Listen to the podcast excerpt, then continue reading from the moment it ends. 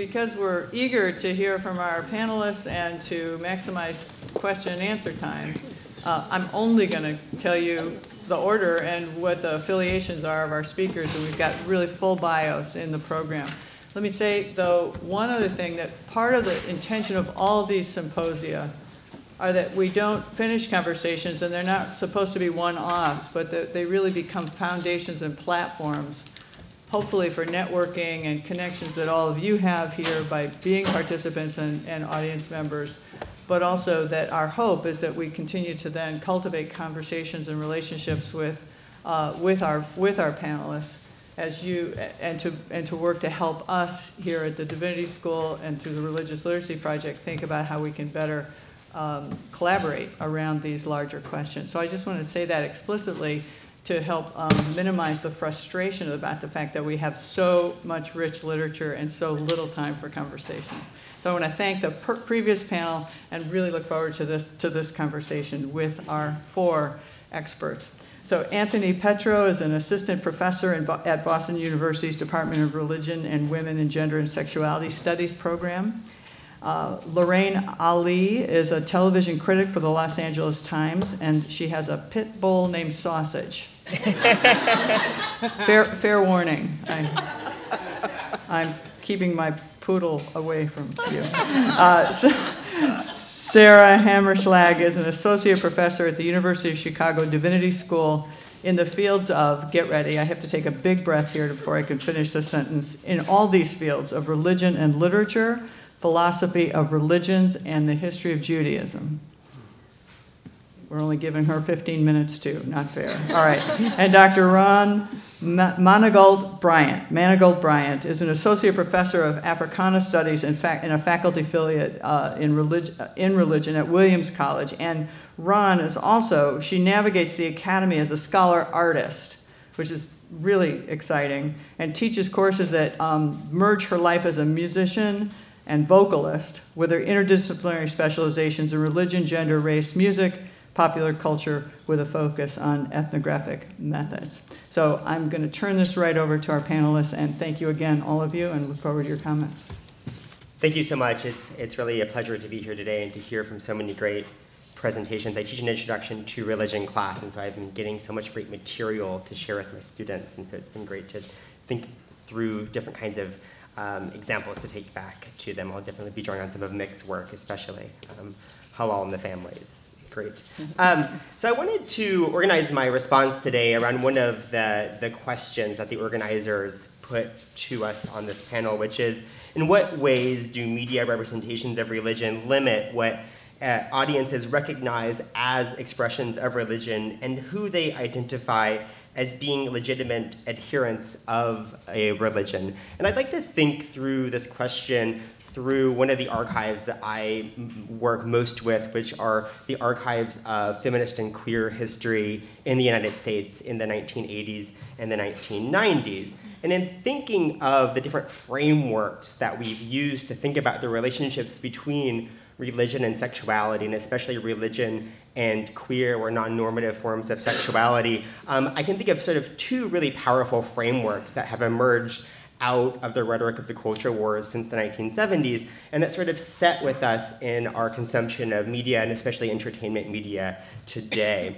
Um, one of the, the, the, the, very pervasive narratives is that, is that religion and sexuality are antithetical to one another, and all the more so if your sexuality is queer or non normative in some way. And so we see a lot of narratives where one is discovering one's true sexuality, and that sexuality might be at odds with one's religious background, and so one leaves that religious background um, in order to express one's true form of sexuality. So they tend to be antithetical. Um, there are, are other ways in which this this, this relationship between religion and sexuality play out in terms of what I think um, becomes visible and what is not visible in, in the way that we think about the history of religion and sexuality, and especially the religious expressions of queer people in the United States. And I'll talk about that in just a moment.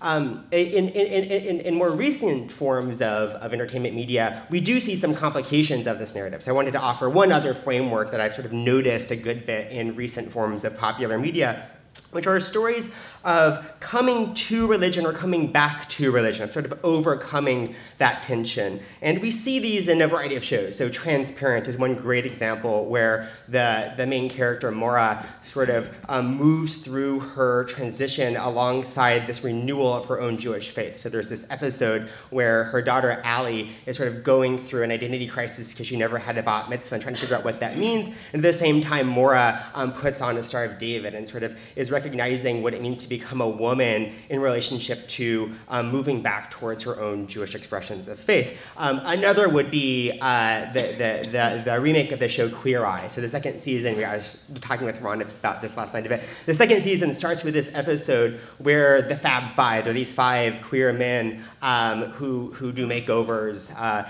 and, and they meet an older black woman in, in, in, in, Gay, Georgia. And, and, and, the episode focuses around um, one of the men from the Fab Five coming to terms with his own experience with the Christian church and how difficult it is for him to enter the church because he felt ostracized as a gay man. And the person who they're making over about her own relationship um, with her own son who came out as gay and they had been estranged for a while. And, and, of course, it ends with the Fab Five guy going into the church and it ends with a reconciliation with her son. So it winds up being a story of good religion in the end. Um, so um, I want to open up these narratives a little bit by thinking about other ways that we might look at the way feminists and queer people, especially, have drawn upon different religious forms of iconography and ritual in their work, sometimes that open it up in perhaps unorthodox or, or more subversive ways, especially when they're bringing politics to the table. Um, so they don't necessarily deliver us at examples of good religion, but they deliver us at more ambivalent relationships to religion. So I'll explain a bit more what I mean. And I wanted to start with a story. So I was in New York City this summer doing several weeks of archival research in the, the archives of David Wojnarowicz, who is an artist and, and filmmaker who lived um, in New York City, um, who, who, who was working as an artist in the 70s and the 1980s, became very famous as part of the East Village art scene. Um, he died in 1992 of complications from AIDS.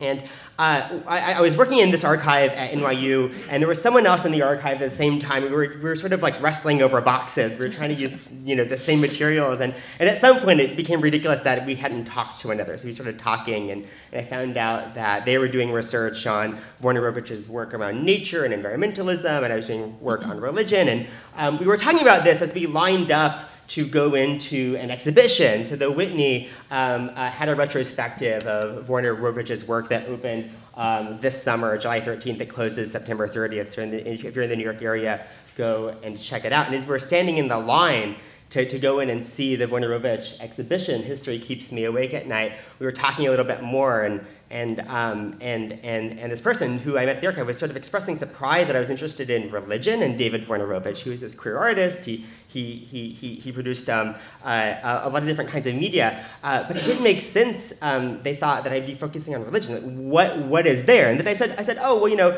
he got in trouble in some of his early work, he uh, it, it, was sort of clipped by Donald Wildmon, who is one of the, the who, who was the founder of the American Family Association, a sort of religious right leader um, in the 70s and, in the 1980s, and, and it sort of sent around some of Wojnarowicz's work as examples of uh, blasphemy and pornography. Wojnarowicz winds up suing Donald Wildmon in 1990 um, for misusing, misappropriating his work uh, in the state of New York, and he actually wins the case and is awarded like a dollar. Um, uh, uh, but then Donald Donald Wildmon had to mail out this, this retraction saying that I misrepresented Wojnarowicz's work as being pornographic or sacrilegious in various ways. Um, so, so, so I was talking about this and they said, oh yeah, yeah, yeah, of course he's very anti-religious. And I said, well, it's actually more complicated than that. If you look through Wojnarowicz's work, um, the things he's doing with religion can't necessarily be slotted on the side of anti-religion or as sacrilegious. And um, what I was trying to work through here is how even as we're faced with his work, even as we've both been working through this archive that I see as replete with religious references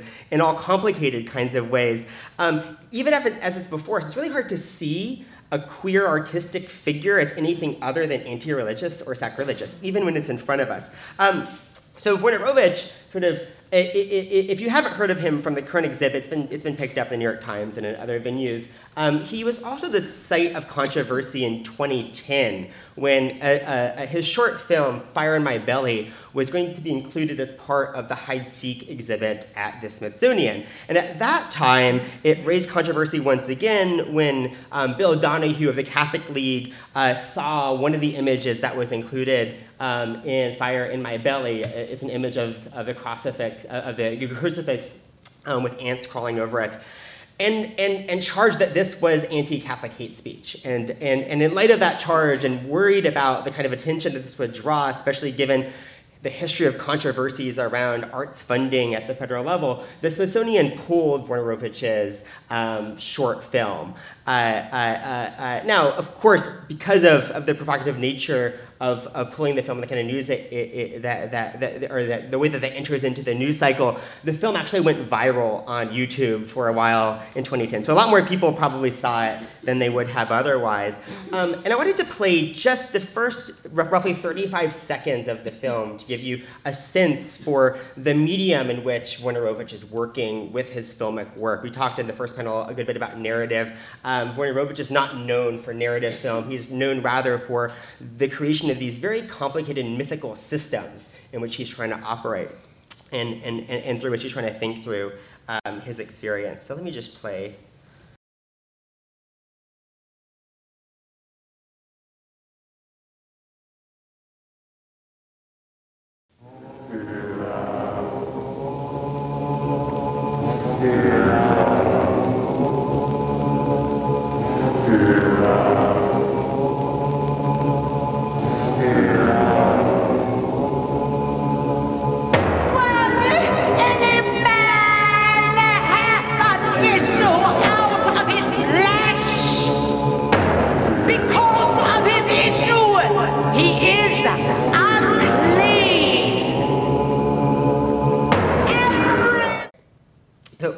There. But in, in, the, in the parts of the clip that I played, and, and the, the version that they used at, this, at the Smithsonian was, was a four minute version of this clip.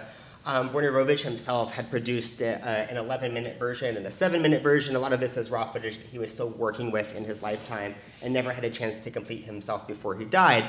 But in, it, when, when, when, you don't just isolate a single image but see it in, in, in, in, at least a little bit of the context of the film, you see some of the other images against which it's placed, including um, the suturing back together of the broken bread and including the, the uh, um, drops of blood into the dish. And I, I just wanted to, to, use that to open up a little bit about how we read images. You talked about disseminating various kinds of images through social media, but we don't always talk as much about how we read images, about interpretation and the demands that we ought to place on ourselves and our, and, and our students and our audiences for having better ways of interpreting images, right? So um, on the one hand, you could look at an image of the of the cross with ants and immediately think, oh, this is sacrilegious, this is make, making fun of religion. And I don't want to foreclose those kinds of interpretations. Uh, I, I, I, art as a form is not one that offers us a very clear descriptive account of what it's doing.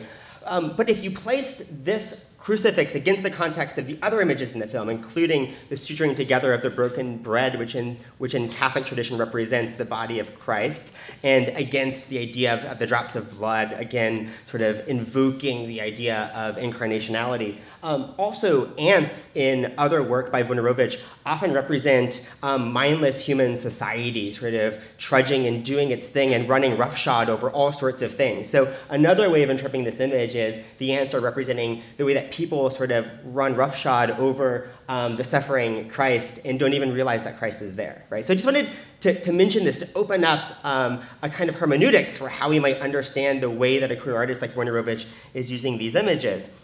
And I wanted to offer one other example. This is an image of Ray Navarro, who is a Chicano, who, who was a Chicano AIDS activist, artist, and also a filmmaker who was active once again in New York City in the 1980s at the height of, of, of the AIDS crisis in the city in particular. And he was involved with um, an AIDS activist group called ACT UP New York. And within that group, he was involved with, with, with um, a collective called Diva TV. I, I have just an image of their logo. And they took it upon themselves to produce grassroots video responses to what they saw as um, the difficulty of gaining access to mainstream media coverage at the time. They sort of knew that their work, that AIDS was not going to be covered in the ways that they wanted it to be covered in mainstream news media. And so they saw their work as a way of witnessing and testifying to the work that activists were doing and what was going on on the ground. Now, this image of Wojnarowicz um, is, is, is, it was taken in front of St. Patrick's Cathedral in New York City, where ACT UP staged um, a massive AIDS protest in December of 1989 called Stop the Church. They also, Diva TV, produced um, footage from that demonstration that they made into a documentary called like a prayer that features a number of these clips of, of Ray Navarro dressed up as Jesus in a sort of Jesus drag.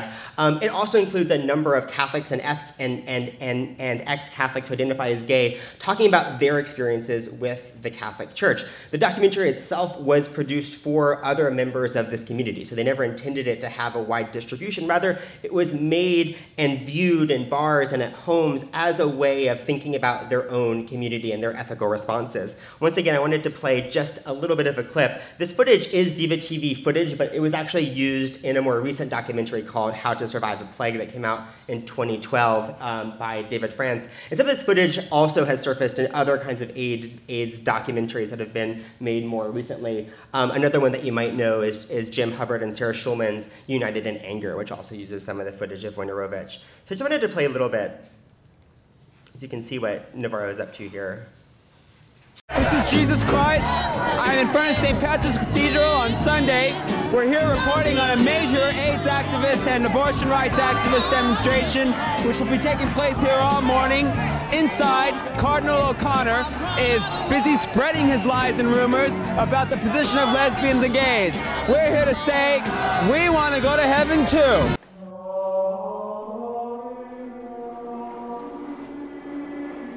Make sure your second coming is a safe one. Use condoms.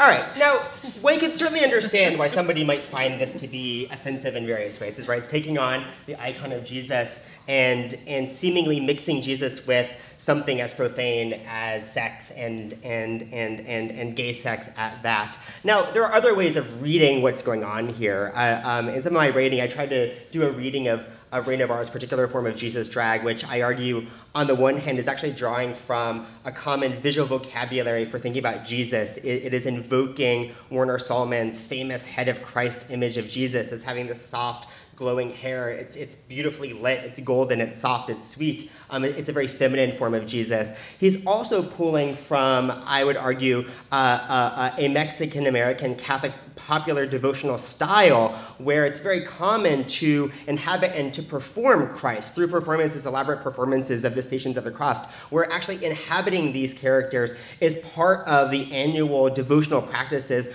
of a community. Obviously, here he's laying, he's, he's uh, uh, overlaying that through queer forms of, of drag that are playful, that are useful.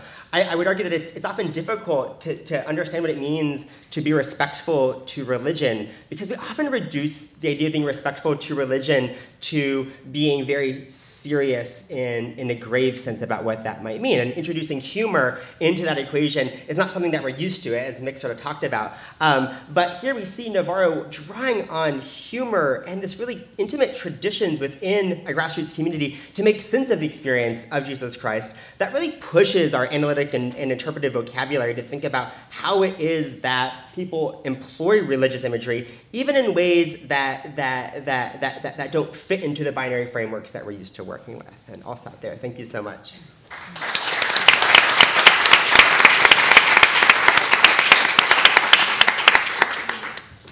Thank you um, for having me here. And um, I have the title of television critic at the Los Angeles Times, but I'm in fact um, have been covering kind of culture and media and kind of by default, um, the Muslim and Arab America, particularly after 9-11. My background, I'm half Iraqi. I am Muslim, not practicing, but um, in covering media, in covering film, in covering TV, I often notice there, you know, if there's a Muslim portrayed, they're praying five times a day, they're like super devout, and it makes me feel like a bad Muslim.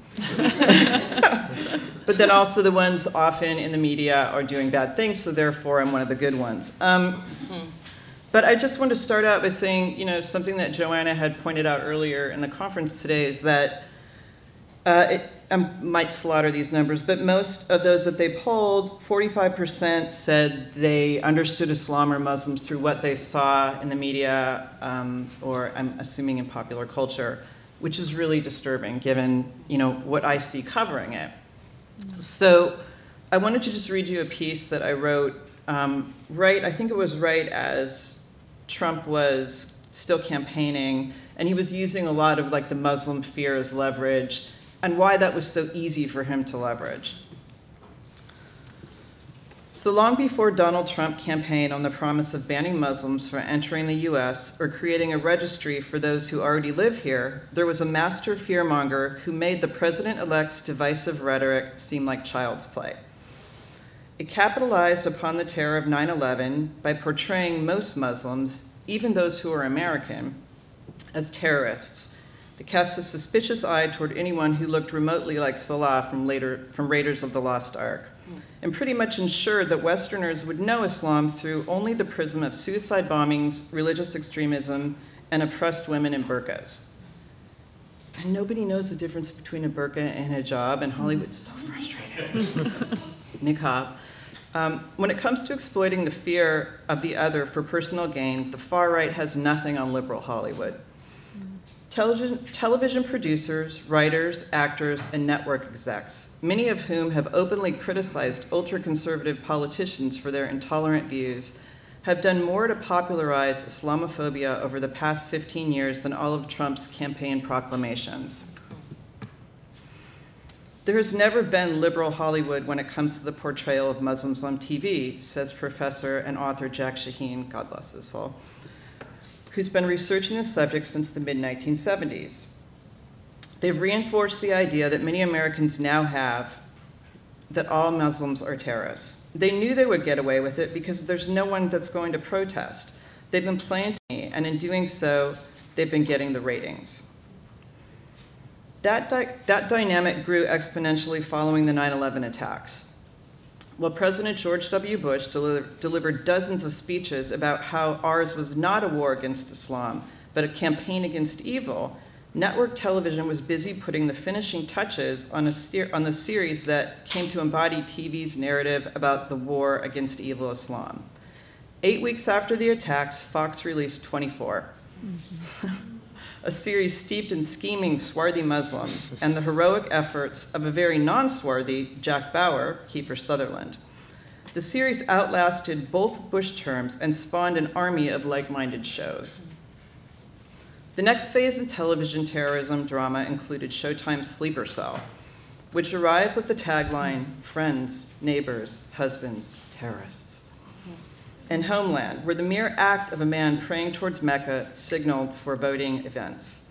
Which I just want to stop there. If you kind of look at the, the times when Hollywood and television has portrayed Muslims praying, nine times out of ten there'll be this spooky music in the background, like, oh, here we go, here's this really scary, something bad's going to happen. So,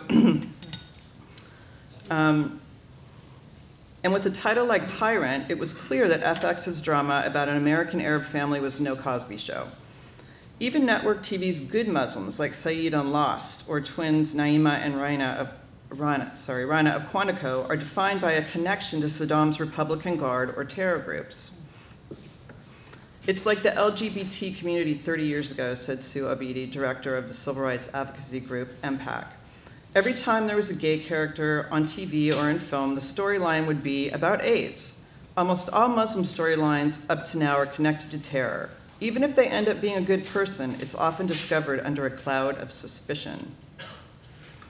There's no doubt that homegrown terror attacks in the US, from San Bernardino to Orlando, have helped bolster arguments that art is only reflecting reality.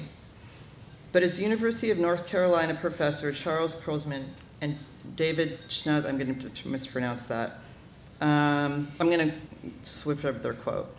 Television of late has been trying to adjust to a changing world by developing more diverse narratives and investing in more projects by creators and writers of color, including Shonda Rhimes' Scandal, Kenya Barris, Blackish. But despite the number of shows that have Islamic terror elements in their plots, from Madam Secretary to CSI, Muslims behind the camera are still rare. The lack of representation was glaringly evident in the fifth season of Homeland, when graffiti that read, Homeland is racist in Arabic made it into a scene. it was such a beautiful moment. I was like, really? You, just, you didn't see that? Artists hired to decorate the wall of the, fictional, of the fictional Syrian refugee camp slipped the words in, and there was no one else on set with enough knowledge of the Arab world to catch their subversive message. Sometimes that ignorance works in, in fun ways. um, characters who arrived during the seemingly endless presidential campaign of the last year and a half have definitely signaled a shift. In HBO's critically lauded The Night of, we met Nasir Khan, played by Riz Ahmed, an average college student accused of a crime that had nothing to do with terrorism. His journey through the legal system highlighted an institutional prejudice. Aziz Ansari's Netflix series Master of None depicts him as strug- a struggling actor who finds himself in all sorts of painfully normal situations bad dates, flub job interviews, disappointing his immigrant parents, situations far too commonplace for TV's Muslims before him. If we don't do it, who else is going to do it? Ansari said to me. Yet, in an unforeseen twist, Trump's election has potentially accelerated the interest in more nuanced storylines involving actors like Ansari. Right after the election, I'm talking the day or two after, we had people in the industry reach out to us the USA Network, Amazon, Hulu, a major network, says civil rights advocate Obeidi. They have directives from their networks to watch for Islamophobic tones. Not that the studios were giving directed, directives for Islamic stories, Islamophobic storylines before, but now they're saying we need consultants because our studio wants to be careful. The recent presidential election is such an extraordinary moment in American history, says Aslan. And there's a new drive among the network and studio executives he's met with to create narratives, to create counter narratives to Trump's. And this is um, Reza Aslan, sorry. They want to make a statement about American ideals and people who make this country what it is, whether that's focusing on minority groups, African Americans, Muslims, Jews, or whether it's simply presenting a different side of the American story. But I can say with absolute confidence the industry has been galvanized around this election. And whether you believe it or not, television is the front line of shaping public perception, even when it comes to depicting the oh so mysterious Muslim. So I have always believed that um, pop culture is at the forefront of uh, influencing public opinion and also media. But I have to say, I didn't expect that I would be writing pieces like this when I got into, you know, criticism, um, writing about entertainment. I, I, came into this as a music critic, writing about Nirvana, Jay Z. Um, you know, and I, have got to interview them, which is really exciting too. But, you know, I, I didn't expect to be doing this. And I think once I, um, you know, when I was growing up, people, my father's from Iraq, uh, people didn't even know Baghdad was a real place. It was the, it was the funny place on I Dream of Jeannie that they talked about. Um, and I think ideas about people didn't even know what Muslims were. Ideas about the Middle East or Arabs were, you know, Lawrence of Arabia, beautiful, even farther back, Rudolph Valentino, that, that kind of thing, the Sheik. Um, but then, you know, moving forward, that started changing by what we were seeing in the news, whether it was uh, the 67 war, whether it was the Iranian Revolution. So you started to see those kind of narrative shift um, in films and in TV. So by the time I got to Newsweek, they hired me as a music critic in 2000. Um, 9/11 happens, and I start to see, and I'm in those planning meetings, listening to how they're going, how they're covering this. And I'm writing about entertainment, and I'm listening to the people who are going to be covering the actual attacks. And I just heard so much misinformation about Islam, about the Arab world, and it wasn't intentional, but it was ignorance. It was the same kind of ignorance that was, you know, we don't know where Baghdad is. Well, people know where Baghdad is now because, you know, we've attacked it, or we're going to attack it, and we've already had, you know, the war in Iraq. So once um, I, I, I, started writing pieces about um, the attacks against Arab Americans and Muslims following 9 11. And I wanted to do that because I wanted to counter this narrative of that we always seem to have of like, how do we combat Islam? How do we combat? And it's like, well, wait a minute. Okay, back up, because a lot of Muslims are American. I mean, it sounds really basic, but that wasn't there. So I started doing that. But after, um, when we were kind of beating the drum about invading Baghdad, those meetings in particular at Newsweek were really disturbing because they were, you know, the foreign editors and the top editors were talking about how this was going to, in, in strategic terms, we're going to hit the port city, of- you know, fill in the blanks. It was all just, you know, we're going to hit these areas in Baghdad. And they were talking about how, how the Iraqis were such tribal people. And they didn't know the difference between Sunni and Shia. Um, and so I decided, okay, I'm going to write about this from the uh, perspective of my family, who lived in Baghdad at the time, half of whom lived in Baghdad. And instead of talking about how strategically we're going to go into Baghdad, I talked about my uncle. How will he get out? How will he move around? He's bound in a wheelchair. I talked about the bakery down the street from the house. You know, will that still be there? Will that still be open? Will they still be able to, you know, eat essentially when all this happens? I'll try to make this quick. Um, so the feedback I got from readers was different than anything I had ever seen. Um, before that, occasionally I would get like a hate letter for my last name, but you know nothing. After that, I was braced. I was like, okay, there's a lot of anti-Muslim sentiment. No, it was, oh my gosh, you know, how is your family? How is uh, Afra? How is? I mean, literally using the names I used in there, and I thought, oh my God, you know, they actually among all this coverage we did, that resonated, the human beings. So I think moving forward, you know, I decided there. I don't really have a choice in a way. Well, I do. You could either just not write about it at all and and implode, or do what you can. And um, I think as one of the few at, at the time, you know, Muslim American journalists, I felt it's I have to do this. So.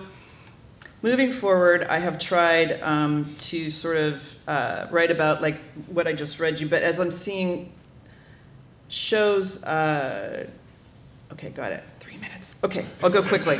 Okay, so anyway, stuff starts to proliferate, bad stuff, but then I would say what, what I just read there in terms of Trump and all this stuff ratcheting up, and even before that, Obama's a secret Muslim, don't vote for him. You started seeing narratives come out that were more nuanced in Hollywood. And um, you can see it, like I mentioned, in, uh, particularly in, in TV on the night of. Aziz Ansari's Master of None is great. If you have not watched it, watch it. It's really good. But I just wanted to uh, read you one other thing that I wrote, and it will, I think it will only be two minutes long, um, because it's, it was a way that my, I covered the travel ban, because my, um, I'll just read this to you. Okay. Abdullah missed Metallica by two days when he left for Amman, Jordan, to get his student visa renewed. My nephew, or at least that's what I called the 19 year old son of my cousin, debated before he left California in December about whether to stay the extra couple days in Los Angeles to see his favorite metal band. Go, I told him, go take care of the visa and we'll figure out a way uh, to get you to see Metallica when you return. The promise became far more complicated after President Trump signed an executive order on Friday that bars citizens of seven Muslim majority countries from entering the U.S., even if they've already been vetted and have a valid visa, as Abdullah has. For how long is anyone's guess, as the details of this order seem to change by the hour and source? Is it 30 days, 90? Is it 120? Indefinitely? I have all my papers in order and I got the visa, so I should be fine, Abdullah first texted from Amman on Saturday, where his parents and siblings live.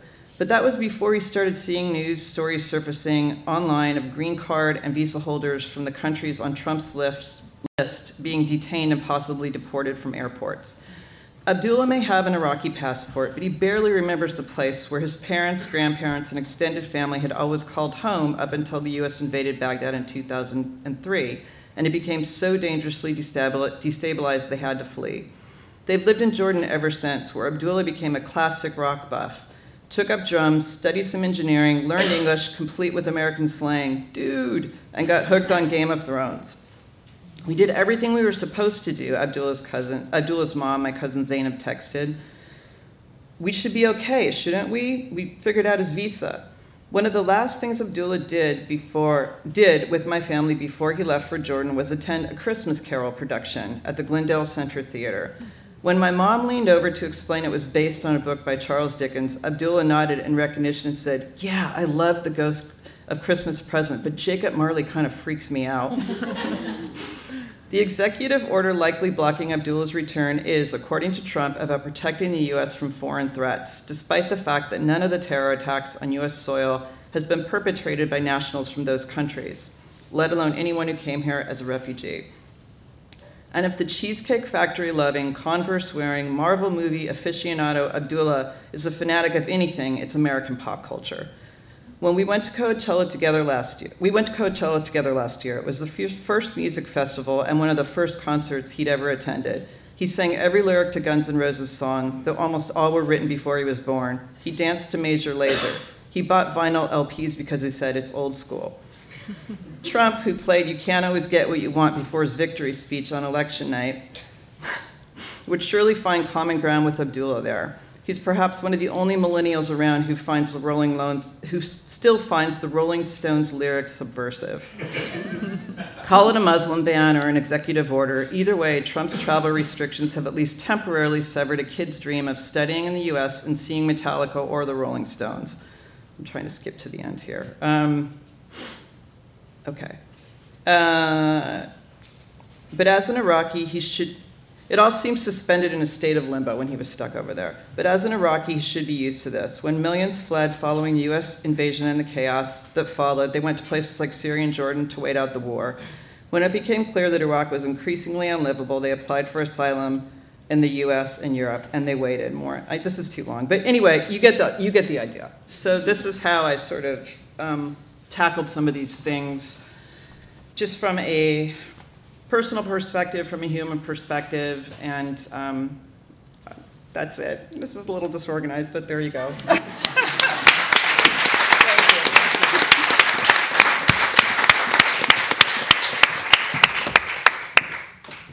I apologize for my title. I'm cringing towards my own title. Um, first, I want to thank the organizers for inviting me. Um, it's a real pleasure to be here. Um, as you might see from my bio, this is a little bit out of my expertise, but I spend most of my time thinking about how Jews are represented most often in literature and philosophy, which means I spend a lot of time watching TV thinking about how they're represented. But uh, TV, in some sense, has actually become such a private experience that I don't even get to talk about it with my husband because he doesn't watch the same shows. So it's really exciting to get to talk about it with some other people. I'm also going to apologize for my stodginess. I'm going to read because that's what I'm used to doing. Um, given that Jews are only 2% of the American population, it's probably a given that representing Jews on television or in films inevitably means representing Jews to others. But this is not unique into the visual media, the very notion of the Jew as a figure to be represented, whether in literature, philosophy, religious text, or on the screen, always involves the gaze of the other. As Cynthia Baker notes in her recent book, Jew, those who identified as Jews have not, in fact, owned the word Jew or controlled the discourse about it, or even much used the term for most of the 2000, for most of the past 2,000 years. Instead, as she points out, going back to Augustine, it has been the means by which Christianity defines its mirror opposite, its other. However, in the 20th century, there was a profound shift, one made possible by the emancipation of the Jews in the 18th and 19th century, and then by the aftermath of World War II, but evident already in the work of Franz Kafka and Sigmund Freud, and cemented by their post war reception among writers and philosophers. The Jew didn't cease to be the mere opposite of its other, but it gained an additional, an additional valence or value as a figure. The Jew became exemplary of the human, of human alienation, the human id or desire, as a victim of an inscrutable world order. In the post war French context, which is where my expertise is, Jean Paul Sartre described the Jew, and anti Semite Jew, as the stranger, the intruder, the unassimilated at the heart of our society, but fundamentally like the rest of us, except overdetermined. The philosopher Vladimir Jankelevich puts it this way. Um, Every man is other than himself and is only a man by virtue of this possibility, but the Jew is two times absent from himself, and by virtue of this, we could say he is man par excellence. In other words, the figure of the Jew gives to others an exaggerated representation of the very condition of human life in modernity, allowing for the experience both of distance and identification. In the American context, it has more often been writers and comedians making claims about the nature of the Jews rather than philosophers. Lenny Bruce, divided the world, divided uh, culture into all things Goyish and Jewish. Among the things Jewish in this famous monologue count Basie, titties, mouths, and Italians. Jewishness here refers to a proper culture and to something beyond it. It's a way of being in the world with which others can identify. And I mean, how many people say that they're honorary Jews? I don't know if people say that about other ethnicities or religions. Um, by virtue of something being labeled Jewish, whether a, juke, whether a joke or a character in a story, that which is threatening or challenging in it can be put at one remove, relegated to the Jew's difference or foreignness. The Jew has also become a figure for overwhelming affect, desire, sexuality, embodiment. The carnality of this trope can be traced all the way back to the spirit and letter distinction in Paul's letters, and there's evidence for it in the blood libel, and we see it spelled out very clearly in the, in the reception of Freud's quote unquote Jewish science. But in the American context, Philip Roth's Portnoy's complaint did heavy duty to cement the association between the Freudian id and Jewishness in the American imagination. But Roth himself was preceded by the development of stand up comedy as a Jewish art, brought from the Catskills out of the broader public. Here, too, the appeal of the carnal Jew is the simultaneous form of identification and distance that it provides. The Jew is other than me, but also an intensification of the human, providing a lens through which the viewer can see him or herself and yet at the same time disidentify. Now, I'm no expert on the nature of comedy, but I will say that I think this combination of having something recognizable, recognizable, voiced, but at one remove, is, is exactly what has made stand-up comedy at its beginnings a distinctly Jewish cottage industry. So I've spoken about the figure of the Jew thus far only in terms of its resonance for a non-Jewish audience. But of course, there's always a Jewish audience as well. And this is actually what I want to talk about. That is to say, I'm interested in the way in which some recent representations of Jews in television and on screen navigate between these two functions, presenting the Jewish character as, or conflict to the non Jewish audience as a kind of overdetermined version of the human condition, and at the same time, these words also speak to a Jewish audience, producing representations in which the Jewish viewer recognizes him or herself and laughs for a different reason, because we're in on the joke and recognize that it's a bit of a secret. Now, this dynamic of doubling is probably true for any representation of a minority that also aims at a larger audience, and I don't want to suggest that it makes the case of Judaism in the media exceptional. In every case, not, no doubt, not only the Jewish case, along with this dynamics comes fear. But it's a fear that Jewish writers have often exploited rather than shying away from, and we saw that in the Sarah Silverman thing. And it's encapsulated by that question asked in every Jewish neighborhood of every piece of news, large or small, local or national Is it good for the Jews? No doubt this question is endemic to the life of every minority community. However, there's a certain additional anxiety, I think, that comes with asking these questions about media representations of Jews, tied to the perception that Jews are both invisible and pervasive. As we know, despite their small numbers, those are always exaggerated when you actually survey how many people, what, the, what people think the population of Jews is in actuality. There's an operating assumption among Jews and non Jews alike that Jews can be invisible, can pass when necessary. Consequently, every representation is also something of an exposure.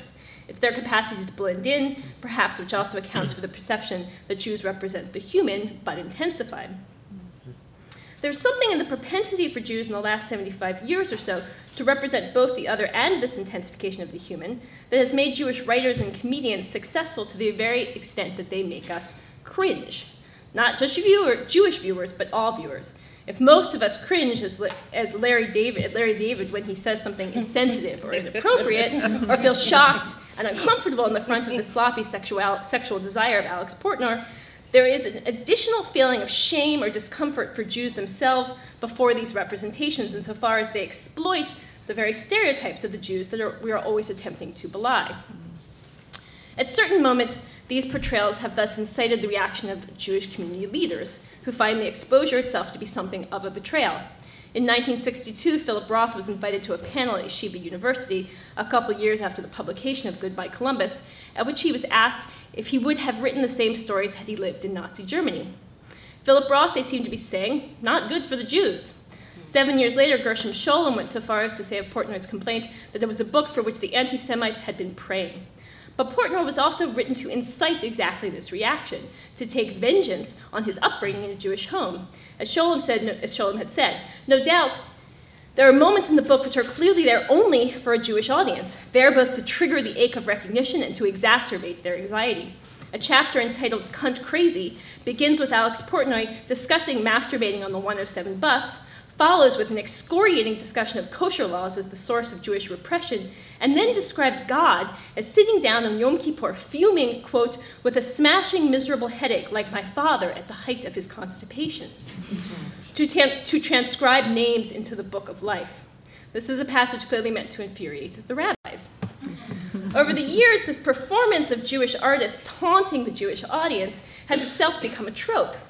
In the closing credits of A Serious Man, the writer and directors Joel and Ethan Coen include a disclaimer no Jews were harmed in the making of this film. a Serious Man is a fascinating film to consider for our topic today. Let me talk about it briefly, and then I'll finish up with two more recent cases, Transparent and The Marvelous Mrs. Maisel, which I would suggest deal with this phenomenon of double gaze through actually opposing strategies. A Serious Man is the Coen brothers' 2009 film, which they themselves refer to as their Jewish movie. The film opens with a hmm. preface set in a shtetl in the Pale of Settlement about the visitation of a dybbuk, which actually in the credits they put a question mark next to it because you never actually know. But the preface is never connected with the film except by its theme. The remainder is set in St. Louis Park, Minnesota, where the Coen brothers grew up, and manages to be simultaneously hyper realist and fantastical. It is a Jobian narrative about a math professor, Larry Gopnik, who tries to do right, but finds himself punished and beset at every turn. The film even concludes with a Jobian whirlwind, or in this case, a tornado. In many ways, the Jewishness of the film itself feels overdetermined. As disasters befall Larry, he seeks advice from a series of three rabbis, asking what God wants of him. But the rabbis caricatured are caricatured as inscrutable and clueless, each in his own way, are straight out of a Jewish joke. Like Job, Larry loses his wife and his home, his dignity. Just at the end, when it seems as if he might get it back, that is to say, he learns from his department chair that he's been granted tenure, he gets a call from his doctor asking him to come in immediately. And this scene, oscillating with that of the tornado headed toward his son in the header parking lot, um, to the sound of Jefferson Airplane singing Somebody to Love, is where the film ends. The film was nominated for Best Picture at the Academy Awards 2010, but was maligned by a number of Jewish critics and some rabbis who saw it as the dangerous product of self hating Jews, and worried, of course, about the light in which it cast Judaism. The film, like so many of the Coen brothers' movies, is designed to make us cringe and then laugh because we're cringing so much. As I discovered at a screening of the film with a mixed audience, the film does it, however, in very different ways for Jewish and non Jewish audiences. In its hyper realism, it includes references and images that only American Jews growing up in the 60s and 70s could possibly recognize. Things like the tzedakah box on the desk of one of the rabbis, the rote repeated conjugation of the Hebrew word halak by the Hebrew teacher of Larry's son Danny, and the aesthetics of this 1967 bar mitzvah shot in the modernist synagogue of St. Louis Park. I think I put that Sorry, that's that one. Um, the film is in many ways a representation of the fears intrinsic to modern Judaism, both of an inscrutable divine justice and of being a minority watched from the outside. Larry's next door neighbors are menacing goyim who play catch and go hunting, and at one point, Larry dreams that he and his brother are their prey. But the Coen brothers have done something very interesting with their double audience, for they have simultaneously represented this fear through Larry's perspective and replicated it in their audience by creating a movie that reproduces common modern caricatures of Jews, replete with the nebuchadnezzar protagonist, dominating wife, licentious female neighbor, and conniving underhanded rival. The licentious female neighbor, by the way, is the same actress who plays Sarah in Transparent, which is interesting. Mm. All this for a mixed audience. In the discussion I attended following the screening, non Jewish members were sure that the film had captured certain theological truths about the nature of Jewish theodicy, while Jewish members described squirming in their seats as they watched, both because of what they recognized and the discomfort that came from others watching. This anxiety was replicated in the reviews. David Denby wrote, As a piece of movie making craft, A Serious Man is fascinating. In every other way, it's intolerable. One Jewish review called it defamation, complaining that the disclaimer that no Jews were injured in the making of the movie was the movie's biggest falsehood. of course, the film's irony is best produced in and through such responses, as the disclaimer is the movie's best indication that its filmmakers set out to produce exactly the reaction they got. Now, in television, some of the anxiety of exposure is mitigated by the privacy of our viewing experience. At least one isn't conscious of the goy sitting next to you. The double viewing experience is nonetheless equally at stake insofar as the producers must surely be hoping for more than a 2% share of the viewing audience. Two of the most recent shows that have tackled this dynamic are Transparent and The Marvelous Mrs. Maisel, both on Amazon and both to considerable critical acclaim. Transparent, which follows the Pfeffermans, a contemporary Jewish family in Los Angeles, as one of the parents, Morty Pfefferman, transitions to become Maura, is perhaps more explicitly about sexuality than it is about Judaism. And yet, in the four years since its debut, there has, there has, there have been almost, there has been almost as much attention paid to its portrayal of Judaism as to its treatment of gender and sexuality. One thing that's interesting about the way in which the show layers its Jewishness with the constant attention to the queerness of its characters is the parallel between the potential for hiding and thus exposure in both cases. In the show, however, the sexuality of its characters is represented as one key site of anxiety, while any fear or discomfort around Jewishness is relegated to the distant past, to the storyline which traces how Maura's mother Rose escaped Germany but left behind her transgendered sibling Gershom slash Gittel. And yet, the twinning of these two themes reproduces the fear surrounding Jewish sexuality, which is itself endemic in the 20th century to the representation of Jews. I think it's fair to say that on this front and others, the show follows in the footsteps of Lenny Bruce and Philip Roth insofar as it seems aimed to make us cringe. But the cringing is different here. We don't cringe because we're offended, but we cringe in recognition of desires and behaviors that are rarely represented so publicly. Interestingly, from my perspective at least, this has less to do with the sexuality or sexual habits of the various characters and more to do with the fact that the characters are so nakedly on screen as flawed, selfish, needy, injured, and injuring humans. At certain points, we can chalk their Jewishness up as incidental, but there's also a sense in which the show participates in the tradition of representing Jews as quintessentially human, but somehow more so. At the same time, the show reproduces the phenomenon of the double viewer through references that seem aimed privately at distinctly American Jewish audiences. This is perhaps best exemplified in the opening sequence that varies from episode to episode, but is always made up of what seems to be footage cut from home movies, although it almost always includes shots of a boy voguing in what for some of us is recognizable as a suburban American early 1990s bar mitzvah. The footage seems at one and the same time to be fundamentally private and universal, but it includes references to rituals that one would either need to be Jewish or to have been significantly exposed to Jewish culture to get. It was in its last season when the Pfeffermans go to Israel that their American Jewishness, at least from my perspective, is both most cringeworthy and most recognizable. Again, the opening credits themselves are worth watching for this reason. I was particularly struck by the scene of the inside of the tour bus. There's the, the one, okay. Uh, sorry, where am I? A ubiquitous reality for most American Jews visiting Israel for the first time, and yet I would guess unrecognizable to others. But the cringeworthy element comes from the way the Pfeffermans perform a naive romanticization of the state of Israel. Maura kisses the ground and then gets knocked over in the airport. Um, sorry. Uh, um, and with the exception of Ali, who seems prone to romanticism on the other side, resist having their preconceptions overturned, even when faced with stark realities. What it does particularly well, however, and this is worth saying here, though perhaps off topic, is to represent the way our political opinions and positions are so deeply infused with, the, with and by the most personal of our desires. I found myself thinking at the end of the final Israel episode that the show had done a better job of revealing the complexities around the American Jewish relationship to Israel than almost any book, article, or op ed I'd read on the topic, if only because reason in the show is always subordinated to desire, fear, anxiety, and basic human need. This doesn't mean that one always sympathizes with the Pfeffermans. Critics sometimes describe the characters as uniquely unlikable in their selfishness and pettiness, but the honesty and emotional nudity of the show is, at least in my experience, unparalleled.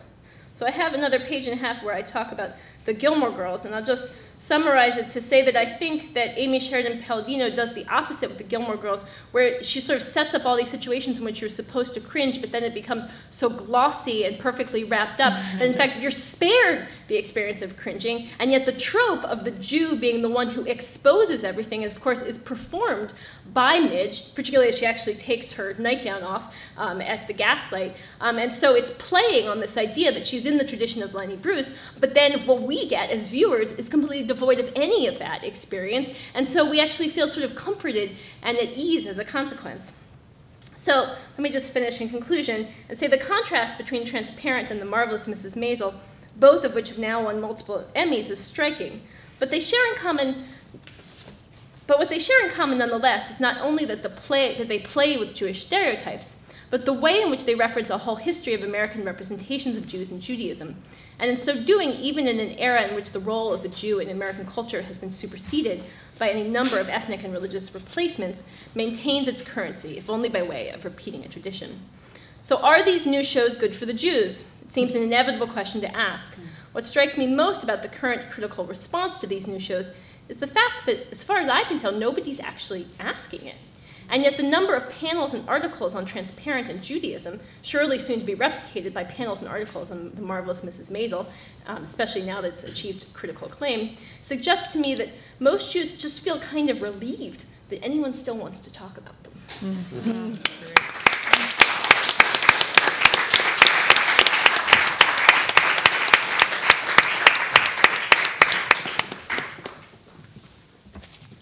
All right, good afternoon. Oh, come on. Good afternoon.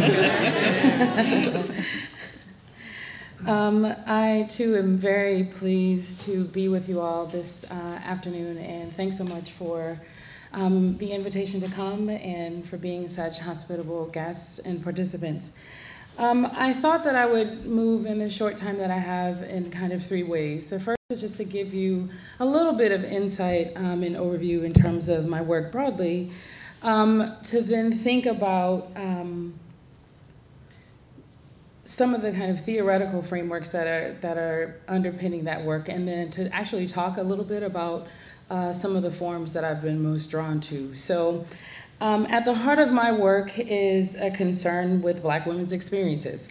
Um, and critical to that work is, you know, unearthing questions about how African American women respond to processes of cultural commodification. So, to get at that, I'm guided by three questions um, How are Black women's religious uh, experiences practiced? How are those practices represented? Um, and what are the implications of those representations? As I've explored these questions, there are three um, discoveries that have, have worked hand in hand with them. The first is that students, like many of us, are particularly drawn to visual, visual representations of Black women. Um, the second is that those same visual representations tend to obscure the dynamic religious experiences of Black women. And a third discovery is that in many cases, and I would argue, in fact, most cases, uh, viewers are drawing from a limited toolkit in which to understand and interpret uh, those representations. So in my efforts to construct, you know, conversation from my own questions and these points of discovery, um, that's in, in, terms of my, my scholarship, my teaching, and now my own kind of professional foray into creating films. Um, I analyze how religion influences how black women's bodies are read, right? Anthony was talking about this um, in his remarks. Within forms like popular film, but also the creative responses within black communities and within black feminist and womanist scholarship that offer us another way of interpreting. Um, and I would offer some nuance uh, in terms of how to interpret these these depictions. Uh, so one example of that is uh, a co-edited, co-edited volume that I um, published in 2014, uh, Womanist and Black Feminist Responses to Tyler Perry's Productions, um, which you know takes up the concern that Tyler Perry has monopolized in many ways uh, the structure, um, the construction, et cetera, of black women's religious narratives and popular culture, and that the stakes of that monopoly are especially high because of the ways that his productions become viewed as the voice uh, for black women.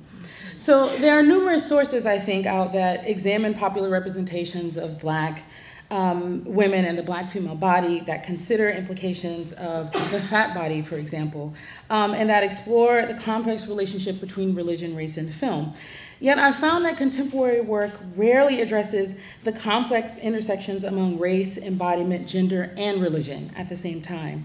Um, it's a void that my work seeks to fill and is the driving force behind um, the work that is cited in my uh, bio, uh, Pushing Weight, Religion, Popular Culture, and the Implications of Image, um, where I look at how black religious women in fat suits worn by black male comedians, uh, Tyler Perry, Eddie Murphy, Martin Lawrence, even though Tyler Perry would say I'm not a comedian.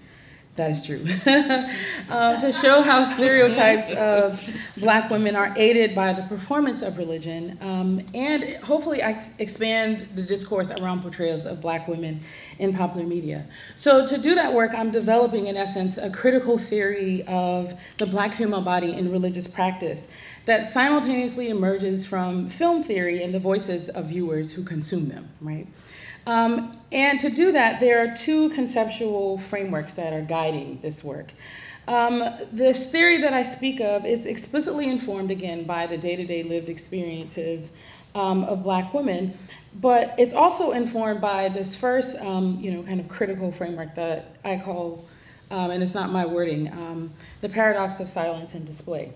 Um, this is the idea that black bodies are constantly uh, negotiating a type of invisibility on the one hand, where any emphasis on the body is muted, downplayed, or ignored, and a type of extreme visibility on the other hand, where the black body is displayed in such a way that it receives exclusive and arguably predominant emphasis. This is a waffling uh, between uh, taciturnity and objectification that, you know, Dorothy Roberts, um, you know, who coined this phrase, you know, captures quite beautifully. The paradoxes due in large part to histories of reading the black body as other, uh, to contemporary representations of black bodies in popular culture, and I would argue has lasting imp- impact on the ways that black bodies are engaged and how black women's religious bodies are also engaged. Um, this paradox is especially uh, complicated for black folks. Uh, within the religion, uh, religions of the African diaspora, the body plays a particular role um, to the lived adherence of faith, um, where the literal enactment and expression of belief is encountered, is mediated, is enacted. It's through the body. Um, relatedly, black folks struggle, like so many religious groups and religious traditions, with very deep contradictions, where the body is an important location in which to encounter the divine and the sacred, but corporeality is diminished in order to make appropriate room for that same sacred and divine. Uh, it leads to what I like to think of as a kind of sacred form of double consciousness, right? Um, and it can't be underestimated because it's tied to the second conceptual framework um, that I've been spending a lot of time with and that guides my work. Um, and that is related to the complex relationship between body fictions and the fictional double. Um, black women face particular challenges when their externally defined identities, especially their religious identities, I would argue, and representations as bodies, those are body fictions, speak louder than what they know to be their experiences. Um, this collision exists between real bodies and an unfriendly informant, a fictional double, uh, whose aim is to mask individuality and mute the voice of personal agency. The relationship between body fictions and the fictional double is especially complicated because it creates a visual vacuum, right, in which black women are not interpreted as individuals, where exposure to experiential examples are limited, and where opportunities to see oneself represented in the broadest way possible is they're all too few. So taken together, the you know the paradox of silence display, body fictions, and the fictional double means that black women are literally fighting at every visual turn to avoid being turned into or interpreted as a stereotype, uh, and to see and find genuine, real representations of themselves in what they see, what we see, uh, in popular media forms such as film and television. So if I'm painting a bleak picture, it is purposefully so. Um, but it is not a picture that um, is without some hope. I'm going to do something that I rarely do, um, which is to offer in this very public venue uh, a claim that I have yet to fully substantiate. Um, I have a pretty strong hunch, though, and I'd like to spend the, the time that I have left talking about this. If there's any argument to be made, it is this. Um, and I think Abigail will be very happy to know this is the argument that I'm making. Um, it is that the medium of documentary um, holds the greatest possibilities for offering positive, holistic, diverse, complex, fully fleshed out representations of Black women's religious experiences. Um, certainly, all of the mediums that I discuss and I will discuss have their problems, right? Cinematic gaze, you know, the gaze they create, how they're funded, how they're distributed, who is making them, who is viewing them. They all have an impact on the meaning that they make. And, and I mention that quickly here, not to dismiss those challenges, but to denote the additional layers of complexity they bring to this enterprise of um, analyzing their impact on our contemporary religious literacy, so to speak. Um, and that's especially the case as it relates to black women's religious expression. And yet, I still want to make a case for the documentary format, um, but not before I just briefly talk about um, feature films and the television series. So the feature film is notably short, you know, typically under three hours, typically, um, fictional and created for purposes of entertainment. Um, it is, I would argue, the least capable of best representing uh, Black women's religious experiences. Um, I've already mentioned this, but you know, I have the great fortune, or perhaps misfortune, of spending a lot of time uh, watching Tyler Perry films. Oh my goodness! Um, and I focus on Tyler Perry in part because of his popularity the sheer quantity of films that he makes, um, and his unique position as a black filmmaker and television producer and director and writer and, and, and right, et cetera, um, who has made nearly a billion dollars um, on his various films, who owns his own studio, and whose films are often implicitly and almost always explicitly um, saturated with depictions of black women's religiosity. Um, Tyler Perry's particular representations of black womanhood, like his representations of African American religion, are riddled with inconsistencies, with contradictions, and downright problematic renderings. Um, is Tyler Perry a master showman or a glorified stagehand within a broader symbolic church production? Um, is his gun-toting grandmother Madea figure, is she a mediated kind of conglomerate of historical female tropes, or an insightful religious critic with an axe to grind against the historic black Protestant church. That's, generous.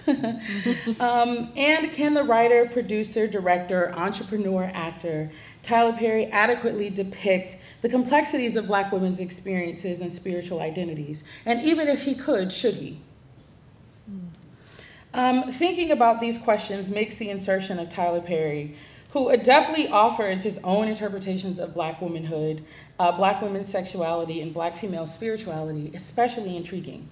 Uh, one of the masterful effects of a Tyler Perry production, especially film, uh, is that they articulate exactly what and who the modern good black woman should be, even if she's angry. So this image that I have before you is from his most recent release that came out in March called Acrimony. Okay, we all know what the word acrimony means. Look at the way that Taraji P. Henson, who's an Emmy um, Award recipient, who's been nominated for an Academy Award, um, you know, she, she looks none too pleased. So without knowing anything about this movie, you can guess what's going to happen. She's going to be pissed off, and it is true, through the entire film, um, and, you know, spends a lot of time in, in a murderous kind of rage um, against uh, a partner who hasn't, in, by all accounts, done her wrong, um, but also the kind of manifestation of the stereotypes of the angry black woman and how that perpetuates. I mean, there, there are all kinds of ways of thinking about um, Tyler, Tyler Perry, and this is just one of loads of examples. um, I look more favorably, um, admittedly, these days upon, among, um, upon the medium of television um, and especially the extended series format. Um, and I believe it surpasses film for the possibilities it offers in representing Black women, their experiences, their bodies, their epistemologies, and their beliefs. Um, take, for example, the series Queen Sugar. Um, are people familiar with yeah. Queen Sugar? Um, it is produced and uh, directed by Ava DuVernay. Um, and Oprah Winfrey serves as the executive producer and distributes the show on OWN Network.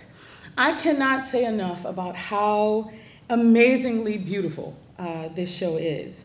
Uh, it follows the Bordelon siblings, Ralph Angel, who's played by uh, Kofi Siriboe, uh, Nova, Rutina Wesley, who's in the center of the screen, uh, and Charlie, Dawn-Lyen Gardner, as they grapple with losing their father, um, who bequeathed a failing 800 acre sugarcane farm to them right? So the siblings' relationships are nuanced, they're evolving, they're estranged. Um, it's captured in ways that any of us who have family immediately resonate um, with. This still that I um, have before you depicts one of the most powerful scenes in the first season. We witness the family both come apart while coming together. Um, and it's something, it is something really profound to witness. Not only do we get a beautifully kind of shot scene with three siblings with very different lives and very different viewpoints coming together to bury their father, we also get to see sacred rituals of African American religion laid bare. So Christian rites, yes, but key to this scene is that the Prince Hall Freemasons are offering their last rites over Ernest's body. Nova, who is uh, played by Rutina Wesley, so if you're a True Blood fan, uh, she was um, Tara on that show, right? Um, she is truly the center of the spiritual center of this family, right? So she's an activist and she's a writer, um, but she's also a folk healer. She uses local natural herbs and remedies to heal broken black bodies. Um, she is the spiritual glue. I can't emphasize that enough to hold that holds the family together, and a conjure woman, no less, right? Um, it's powerful to behold such beautiful blackness and black religious um, diversity represented on the screen. Um, that power is something that should not be taken lightly. In an interview with the Huffington Post, um, Rutina Wesley literally teared up when asked about what playing the role of Nova um, meant to her. She not only described the importance of representation on the screen, of seeing oneself, but she also noted, and I quote here, getting the chance to play a beautiful, gorgeous black woman with dreads who's smart, funny, witty, chaotic, she's everything.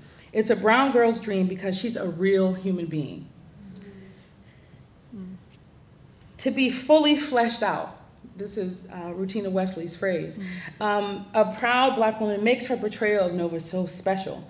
Um, and that this show is produced and directed by Ava DuVernay and has had every single episode directed by a woman says something about the power of the narratives that they can create. Um, and lastly, the documentary format. So the scripted television series, um, like the scripted television series, um, documentary formats have the ability of telling stories over time, right? One of the fundamental difference, though, is that they are designed with the intent of showing aspects of real life. Um, it is a most powerful, I think, medium because of that reality and because it allows women to tell their own stories in their own words. It's a powerful thing to choose how to represent yourself and to base that representation on how you see yourself to be rather than the fictional double or the bodily fiction that someone would place upon you. Um, one great example is uh, Being Serena, which has largely flown under the radar. There hasn't been a whole lot of commentary on it, um, which is a five part documentary series on Serena Williams, who is arguably the greatest athlete of all time. Just saying. Just saying. Um, she's allowing us, in her own words, in her own way, access to her life, a life that we have no right to, um, but that she's chosen to share with us. So, in a scathing critique of the docu uh, the docu series, Slate writer Christina uh, characterizes uh, being Serena as quote surprisingly lacking in humanity, end quote. Um, which she attributes a part, she attributes in part to Wilted, Williams' kind of stilted narration. She's like, oh, it's like she's narrating a Nike commercial, right? That's the analogy that uh, she uses. But in large part, she took issue with it because she found the narrative in the docuseries to be too guarded. So her claim about Williams' seeming guardedness speaks right to the heart of religious illiteracy. And an, an, important fact that we cannot ignore is that Serena Williams is a practicing Jehovah's Witness. Mm-hmm. To bring unnecessary attention to herself and her life outside of the sport is its own murky territory for her to navigate within her faith, right? That's something that she's talked about in numerous interviews um, over the years.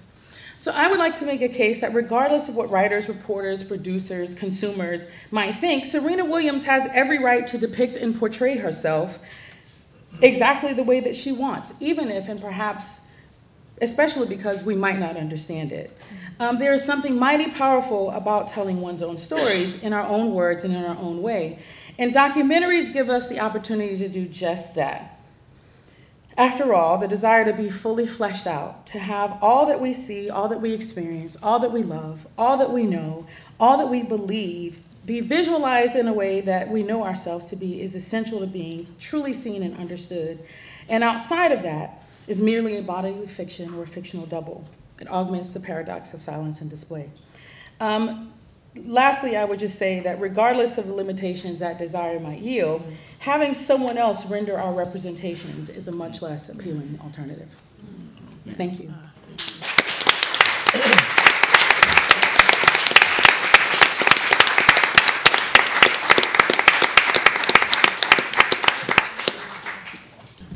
Okay, we're going to take. What, here's a suggestion. Let's maybe if we could ask uh, I'll call on three people to all ask your questions, and then we'll have the panelists decide which ones or if there are themes, so that we can try to hear from a lot of people. So let's.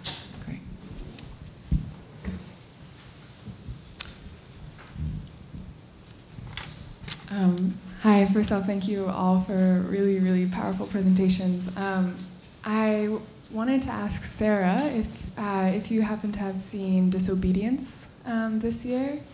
Um, okay. well, Sorry. uh, yeah, it was just, uh, or if anyone else has, in terms of um, the portrayal of queerness and religion in an Orthodox Jewish community. And, um, well, I'd be curious to know your thoughts. And, yeah. Next year.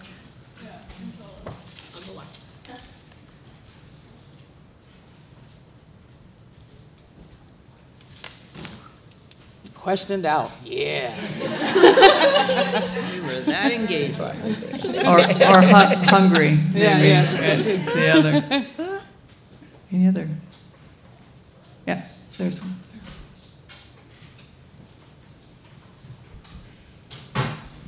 This question is for Rhon. Um, do you think that new media, like particular, I'm thinking about like YouTube in particular, and that very self, uh, it, its ability to allow for self-representation, how that might compare with with documentary. And I'm thinking specifically of folks like Dina Tokio, who's a really, really well-known um, hijabi fashion blogger, um, and also in the U.S., uh, Mona Haydar, who's a rapper and an activist, um, and how those women are using YouTube in particular. Yeah, um, I do. And I mean, a, another great example of that is um, Issa Rae and how she had the, you know, the awkward black girl, the adventures of awkward black girl, and then that, you know, eventually morphed into what is now insecure. I mean, the, the, the beauty, I think, of those new media is just that. Again, you know, it's mediated and, you know, essentially designed, created, and potentially distributed by the person who's making it. I do think that makes a big difference for voice. I think that makes a big difference for, um, you know, questions of uh, authenticity, right? Um, you know, so much of that is still kind of manufactured, right? If you think about if you're on Instagram or Twitter or Facebook, that we, you know, um, present ourselves in certain ways. So there's still some of that for sure, and it doesn't completely eliminate um, questions of authenticity for sure. But I do think it's a pretty powerful platform. I would also argue that it has the advantage. It came the question, um, and in fact, it was your question earlier, and it was one of the, the notes that I had to myself about access. Um, you know, because a lot of the, the shows that I'm mentioning, you know, you have to have cable or Hulu or et cetera. And those subscriptions subscriptions are nominal compared to what they used to be. Um, but if you want to get them all, you got to get HBO plus Hulu plus, uh, you know, so it's like essential you have cable all over again. Um, but I do think that that medium is especially powerful because you're able to upload it and disseminate it and, you know, by word of mouth, get it out in, in that format too. So. Okay. I think, Thank you so much to the, all the panelists. Uh, the question I have for any one of you, but especially because you, you focus so much on, on women um, and, and the representation in, in religion, is that religion itself all over the world is so patriarchal. So my question to you is, I mean, you've explored other themes in relation to the intersection of body and it's, you know, how it's represented. You've spoken about celebrities and how pieces of their life that relate to religion may, may not have been presented. But what about within faith itself, where what about women in faith? Like their lives, has, has it been explored enough? Is this a place that can break through where there's been silence? Because I don't know anything about much, except within my own faith, Hmm. about that lived experience of women who are in faith and who experience this silence in relation to their own faith. Um, I, if I could just say very quickly, man, if there was a question that if I had planted someone in the audience, then I'd be like, yes, this is a question for me. it would be just that. Um, I, there are a couple of things that I would just say very quickly, and then for sure defer to others on the um, the panel here. So my work initially, I, I began, and I continue to be an ethnographer right? So my first book was on the lived religious experiences of seven women in the South Carolina Low Country. Um, I went on another path because Tyler Perry forced me to, in terms of the frequency of his production, to to engage um, what he was doing in popular film. But this is what the work that I'm doing in Pushing Weight exactly is. It's actually talking to the people who are experiencing on the ground. Um, you know, not only the representations that they see, but it's engaging consumers in that way, right? And so already the preliminary research that I've done has yielded some pretty fascinating results, right? One of those results is that um, black women are at least black church-going women in the Atlanta area. I mean, that's the area that I've been focusing in because that's the home of Tyler Perry Studios, where a lot of these films get um, disseminated and all kinds of red carpet things and et cetera. So, um, is that they're willing to suspend some of the more problematic imagery um, because it's so valuable to be able to see themselves or someone like them on the screen, right? Um, even as they might not necessarily recognize or agree with the ways that they black women, black women's bodies, and especially black religion is being depicted. So there's an interesting kind of suspense, right? A suspending of um, of various ways to be critical, but it, it is not to say that they are unaware, right, um, of, of how those things have happened. So that's a kind of layered, very short answer to what I've been trying to do, but that's why I've been trying to put them in conversation. I suppose in, in a dreamland, I would maybe do some kind of documentary that would respond in this exact way to those representations. You heard it here first. yeah, thank you for that question. Anyone else want to respond to that? Um, I, I would just say, do I need to use the mic? Yeah. Okay. I would just say that in terms of, you know, Muslim women and the portrayals in, especially in entertainment and the media, um, as generally they've been used as a tool to show how barbaric the cultures are. Look how oppressed the women are. You know, they're they're they're undercover. They have to scurry around. Rarely do you ever see um, any portrayal, unless you're looking at like Little Mosque on the Prairie, or you know, and those are not big mainstream productions. So I would say, just in terms of Muslim women, they're like either invisible or they're a tool to show the barbarism. Do I have a solution? No, but that's what I see. Yes.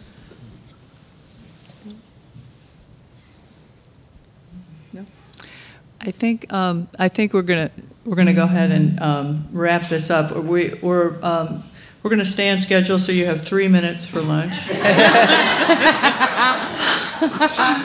Um, what, how much time do we have for lunch? Uh, about 30 minutes. We can come back at 1:40. So we're, we're gonna, uh, ask you to come back, we're gonna ask this, whether you do it or not, is, uh, ask you to come back by 1:40, but, uh, before we close, let's please give a round of applause for